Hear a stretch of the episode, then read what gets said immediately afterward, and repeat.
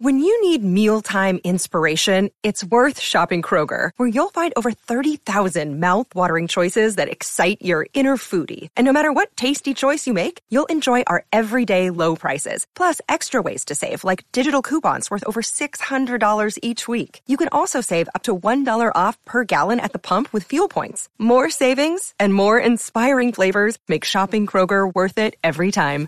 Kroger, fresh for everyone. Fuel restrictions apply. Hey, how's it going? This is Matt here from Silver Fortune. So I'm always seeing articles and, and videos uh, out there talking about how silver and gold will respond to the next stock market crash. And obviously, there's a lot of different opinions out there.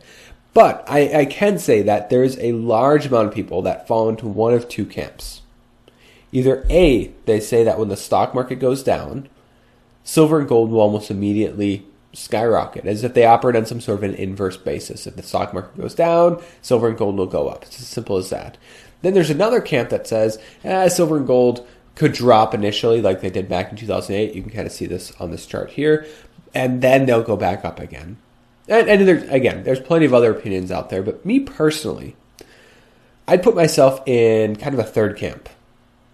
Third camp, and saying that honestly, I don't know. I don't know for sure. However, I do want to share some things with you, give you guys some things to think about in this video today. And if anything, I think you guys will, will find that I'm probably closer to that second camp, uh, acknowledging that silver and gold very well could drop initially during a stock market crash, like we saw back in 2008. But that's not the full story. Also, if there's one big thing to take away from this video today, it's that well, the stock market and precious metals do not operate on an inverse basis. And if the stock market c- crashes by, I don't know, 50% in the next week or the next month, that doesn't mean silver and gold will have to go higher. Okay. And if silver and gold do go higher eventually, it's not going to be because of the stock market crash alone. It's going to be because of some of the side effects of that, as well as, you know, what caused the stock market crash in the first place, okay? The stock market crash is simply a symptom, okay? And it's also the treatment for that stock market crash that will affect the silver gold prices. So I'll explain what I, what I mean by that in this video today. So right here, you're looking at a chart. Uh, the red line here is the S&P 500, the SPX, okay? And then this orangish goldish line is gold, this silvery gray line is silver. Okay, so this is what I'm talking about. Back in 2007 and in 2007, when the stock market started to drop and then really crashed in 2008 as the financial crisis was kind of upon us, you saw silver and gold actually crash right along with it. I mean, we saw silver top out, you know, where was this? I think it was it was like around fourteen dollars or something uh, back in 2007. But then by the end of 2008, it was actually I think under what, under ten dollars, I believe. Okay, that was a significant drop in uh, in silver prices in that period of time, and it happened alongside a stock market crash. And, and as you can see, gold went down as well. And then later on, silver and gold and the stock market all kind of went up again.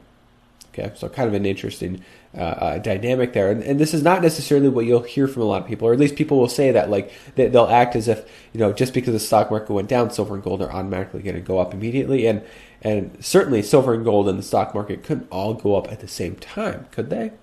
Well, yeah, as we can see from this chart, yeah, they they bounced off of their lows, or the S and P 500 at least.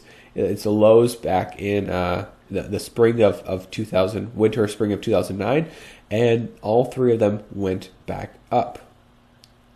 Now, the reason personally I believe silver and gold went up was not because the stock market crashed.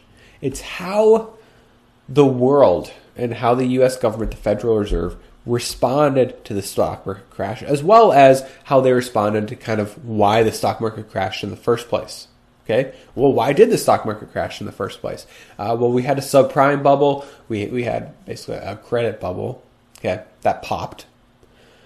We also had an economy that was doing very very poorly. Okay, we were in a recession. It was the Great Recession. Okay, and so what happened is you had the U.S. government respond by doing all these crazy bailouts, all these corporations and financial institutions. I mean, I'm just billions and billions of dollars of bailouts and spending.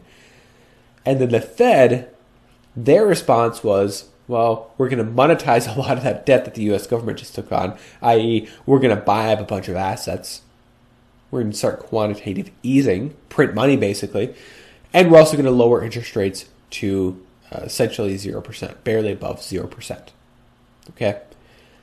That is what I mean when I say that silver and gold back in 2008, and I believe in the next crash, they went up, and I believe will go up because of their response to the stock market crash, not because of the stock market crash itself. Same thing goes for the economy. It's not necessarily just the economic crash, it's the response to the economic crash as well. Uh, that's not the whole story here, though. There, there's a second half to this as well that I want to get to here in a second, but I, I want to drive this point home. It's the response that matters. Okay, so I have two charts here. Uh, what this is is you have the S and P right here in red. You have gold here in this orangish gold color, and then black is the Fed funds rate. Okay, their their interest rate. So basically, uh, w- what you can see here is, you know, following the the dot com bubble, which is is off this chart to the left, you can see, you know, as the economy strengthens, recovers, you see the Fed for, for a long time, here's Alan Greenspan and then Ben Bernanke later on, raise their interest rate, which tightens monetary policy, right? Tightens the financial markets. Uh, but, you know, the, in their theory, at least, it's something you need to do to prevent a runaway bubble. They're not necessarily wrong, except, uh, well, the bubble had already existed. they, they were way behind the curve. They were way, way behind on this one. Anyways, they raised it really high. This bubble was already here. They popped the bubble because they raised them well, too much, too fast, because the bubble had already formed in, in things like the subprime market.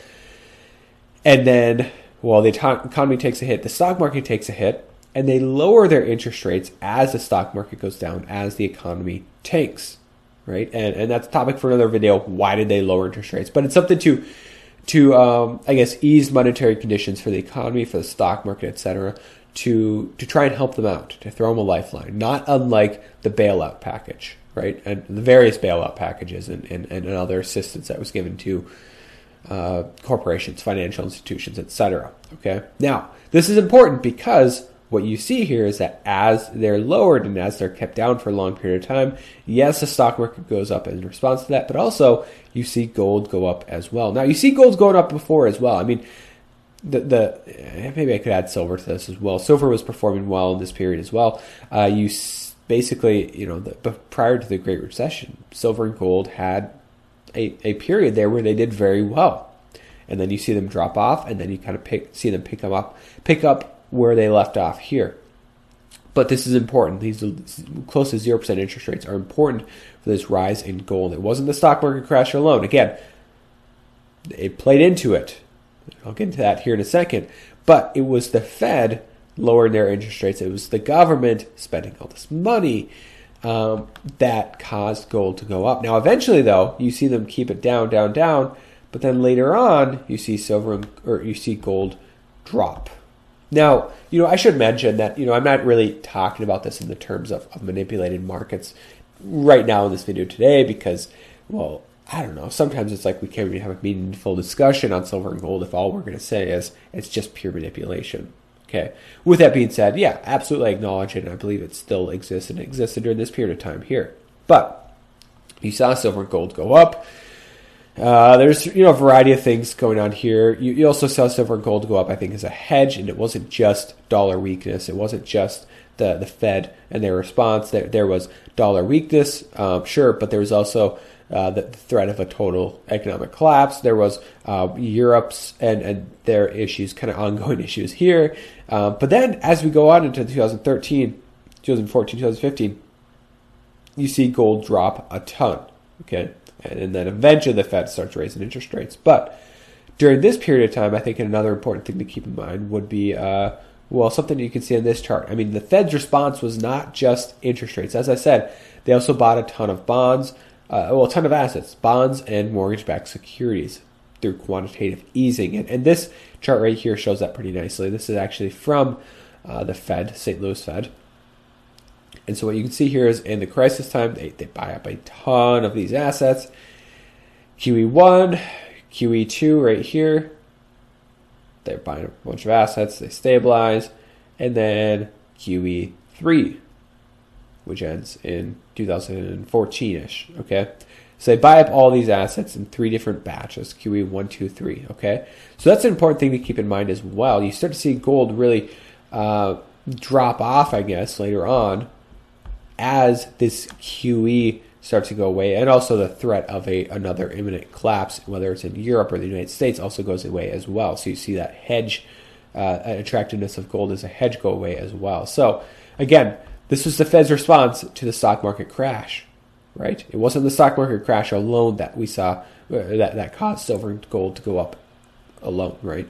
And I could put the dollar index on here as well. It, it might just kind of complicate things, but this is an important thing to keep in mind as well. And this is a big part of why I believe that in the next crash, the next economic downturn, the Fed's going to respond like they did before. It's just going to be even more drastic, right? More quantitative easing. Lowered interest rates to 0% or even below that, which is not unheard of. Or, um, or I should say, additionally, uh, things like helicopter money, right? Bringing money straight to the masses, right? Uh, those types of policies. It's going to be those policies that are going to be a big part of silver and gold going higher. I mean, I've talked for a while now that the next big catalyst in silver and gold, I believe, is going to be the Fed loosening their monetary policy, easing conditions in response to some sort of a crash, a crisis. I don't know what it'll be, but that's what I see as the next big catalyst. Okay. Now, with that being said, this isn't the whole story here. And I'm not going to be able to give you the entire story in this video today, but there's another big piece that I also want to talk about specific to silver. Okay, so you see silver go up really high here, up to like around $50 actually in April of 2011. And of course, it's been kind of going down since then, but you see a huge run up. And this is more than just the dollar doing poorly. The same thing goes for gold. It's more than just the dollar doing poorly. It's more than just the Fed printing money and lowering interest rates. There's also silver and gold in their role as a hedge, as well, an alternative investment, an alternative asset to hold. Okay. So basically, back in 2008, you had a lot of investors in the real estate market. Obviously, it was in a bubble, right? And it was in many people's heads, and a bubble that would never end. It, this could go on forever. Okay. You have this huge bubble here it popped, right? And then of course right here I'm showing you a stock market bubble, not necessarily real real estate, but but the, the stock market was in a bit of a bubble as well, and it popped as well, and it went down. Same thing goes for stock market investors, right? This bubble was never going to end, and then all of a sudden it popped. Okay. Well, what you saw in response to that was a large amount of investment into silver and gold. So what you're looking at right here is actually the 2013 World Silver Survey from Thomson Reuters, GFMS, and the Silver Institute. Okay. And, the reason I chose 2013, I mean, we have 2018 over here, which we'll look at here in a second, but 2013 shows demand going back to the early-ish to mid you know, mid 2000s, okay, and supply as well. And what I want to focus on is uh, coin and metal demand for silver, okay, during this period of time, right here, okay. So maybe I can zoom in for you guys. Wow, look at that. All right. So you have coin and metal man right here, and I've already lost the years. All right. 2007, okay, 2006. As we're leading up to the crisis, you see coin and metal demand kind of hovering around 40 million ounces a year. Okay, this is investment demand. Um, I would I would assume that this would also be just bars and whatnot. I don't know how how many people bought bars. But anyways, uh, 40 million ounces right here. 2008, it jumps to 65 million ounces. 2009, 78 million plus, over 65, over 78 million. 2010, almost 100 million ounces. Okay, 2011, almost 120 million ounces. And then 2012, it comes back down a bit, especially as, as the price starts to go down. And then, you know, this is another chart here. This is from 2018. Uh, all right. All right. Uh, let's see here. Coin and bar demand. Okay, and, and these numbers are not going to fit perfectly with the ones I showed you before because I think uh, the the ones before were coins and metals, and this is coins and bars. Okay, so they they basically changed their criteria a bit. But uh, 2008, a huge, almost 200 million ounces. 2009 dropped off a bit, just like it did, just like we saw before. Uh, but then in 2010, it starts this this move back up again. 150 over 150 over 200 um, almost 160, over 240, uh, uh, over 230 million ounces in 2014. Then 2015, over 290 million ounces, kind of its peak for the time being. Okay, this is huge. I mean, this is uh, for for post 2000 era. This was a lot of silver. This was unprecedented in in terms of, of the investment demand for silver and gold after the recession. People saw it as a hedge, and so they bought a lot of it. Okay, and that's kind of the second piece of this. I think is that it's not just the Fed and the government and their response to the stock market crash. Okay, it's also the hedge. You know, why are people buying silver and gold? Well, because I think in 2008, in the Great Recession, as well as, as what went on in Europe during that time and, and after that time, and, and, and also what we saw after the Great Recession in terms of government spending, government debt, uh, quantitative easing, etc. People were worried about a lot of things. They were worried about the stock market, sure, real estate market, right? Because those things were no longer invincible, although people are kind of being lulled back into that false sense of security again today, I think. But also, they were worried about, hey, what's the future of the dollar? What's the future of the economy? I'm out of work, or, or at least a lot of people I know are, are out of work. I don't know how many people would have had the means to buy silver and gold in, in large quantities if they if they were uh, unemployed during that period of time, unless they had you know a lot of savings or something. Um, but yeah, people got worried. Right? What's the future of our currency? What's the future of our government, etc.? You you had, I think, a lot of people on the right kind of upset that that they had a, a leftist in office. What's this guy going to do to the country? Where is he running things? And and I think that sparked uh, some fear as well. And and all of a sudden that maybe they have their guy in office now. They're they're not worried about the economy or the world anymore. I, am serious. It, the Trump effect is real on, on, silver and gold and demand, I believe. Um, I don't know. I, I guess I don't have any hard data to back that up, but I think that's definitely a role. People thinking that now that we don't have this leftist in office, and that, that we have this this other guy in office, this Trump guy, that everything's fixed. Uh, well, not necessarily. Um, a lot of things are not fixed, and and you know the the, the crash is, is still going to happen. I'm sure it's not necessarily all going to be Trump's fault, but it I don't think he can fix all these problems overnight. I don't think he can fix them, period. Um, that's just my take on it. But uh, coin and bar demand, as you can see here, went really high because of people's fear, because of they wanted to hedge, etc. Um, and you also see it in this chart over here. This is identifiable above ground silver inventories. Okay, this is not including the silver and gold that people like you and I buy and store in our houses because nobody's really keeping track of that. They're only keeping track of the initial demand, right? But you can see identifiable above ground inventory since 2008. Okay, so you have uh, custodian vaults, which is actually this chart over here as well. Custodian vaults, you have ETPs, things like SLV, which we don't know for sure if that silver is is actually there back in things like SLV and stuff. I, am doubtful. We we don't know. We just don't know. We don't necessarily know things about the custodian vaults either. But I I personally have a little bit more faith in them. Um, then exchanges, governments, which actually own very little silver today in the industry. But basically, you see these inventories go go up and up and up. You know, and for the most part, with the exception of you know that, that little orange and that little tiny purple sliver at the top. Zoom in a bit here for you. All this is basically investment demand, right? Investment de- demand that's not necessarily being measured in the coin and bar demand. Maybe some of it is. You know, some of this is going to be coins and bars, sure well, I'm sure the custodian vaults, or all of it's going to be coins and bars. I don't know how much of it's, you know, measured in, in this demand piece. Maybe all of it is. But basically, the, the idea here is that never mind what just you and I are stacking, but also you can see it in other forms as well in, in the custodian vaults, back in things like SLV. And basically, this signifies a huge amount of demand for silver.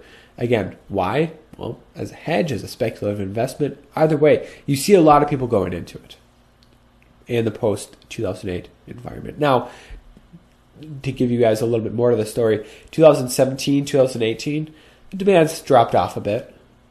Eh, I mean, I mean, a lot, actually. It's dropped off quite a bit in terms of, of things like American Silver Eagles and, and just coin bar demand in general.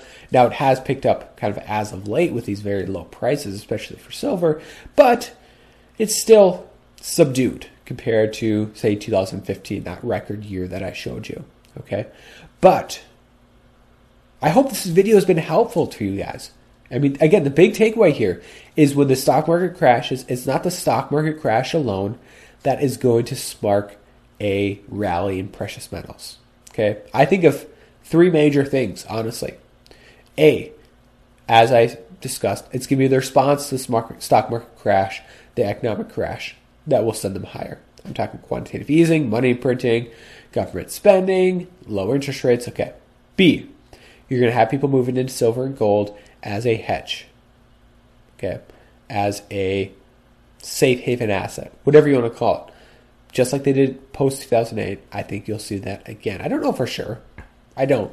But um, I think I think many people will, especially given how, how cheap they are right now and, and how potentially cheap they could be uh, in, in, in, in the future during you know this time of a crash, especially if they crash with the stock market over the short term. Okay, and C, the final thing, and I haven't discussed this a ton in this video specifically. The final thing we have to think about is the paper nature of our system. The fact that our system is based on derivatives uh, and, and, debt and, and, a lot of paper and, and all that. Same thing goes for the silver and gold markets. They're paper markets with a very little physical component to it. Okay, it's unfortunate, but it's kind of the reality we live in. Okay, it's it's the reason that that silver and gold can be held down so low for so long. Okay, and so, you know, and, and, if this crash is bad enough, you know, the whole derivative system, the whole idea of, of these huge paper markets, uh, that could kind of go out the window, right? Investor psychology, because it's just gotten too out of hand, too out of control. Either way, it could, they, they could completely lose control of the quote unquote paper markets and the physical market could kind of step in. Now, I'm not saying a default to the COMEX, maybe that's what it could take shape of. I don't know for sure. But the potential absolutely exists when you have a system that is just over leveraged and, and, and more based on the paper and digital than it is in the physical. Uh, maybe that can work for the bond markets, for the stock markets for for the time being, especially something like bonds or, or currency markets, because those are much much more paper based than even stocks are. Uh, but silver and gold, I, I I don't think that that can just continue indefinitely. So those are the three big things that I'm looking at. You know, I'd love to hear your thoughts this video down below in the comment section. I hope this has given you a lot of, I guess, food for thought here. Certainly, if you enjoy this video, if you enjoy my work, you can, you know, there's a variety of ways to support me. You can comment on this video, you can like this video, you can subscribe to my channel. I appreciate all those things a, a ton. If you're a long-time viewer and you want to find another way to support me, there's a link below in the description to my Patreon page. You can support me on a monthly basis for as little as a dollar a month, which really is not that much, but I mean, maybe it is for you. I don't know. Maybe candy bar a month, you know, here in the States. Uh, but, but, you know, you get a lot of cool perks for that. You know, each month I'm choosing a random uh, patron to, to come on for a live stream, and, and, then there's all sorts of other things. You get a there, there's there's our own little forum over there. There's our uh, uh, you you can help contribute to content, all those things. But but certainly don't feel obligated to do that, right? Um, I'm just happy to have you guys here in the first place. Honestly, it that's just kind of something you can do to go above and beyond if you really enjoy my content. But but as always, I'm happy to have you guys here in the first place. So thank you guys from the bottom of my heart for watching this video, and God bless.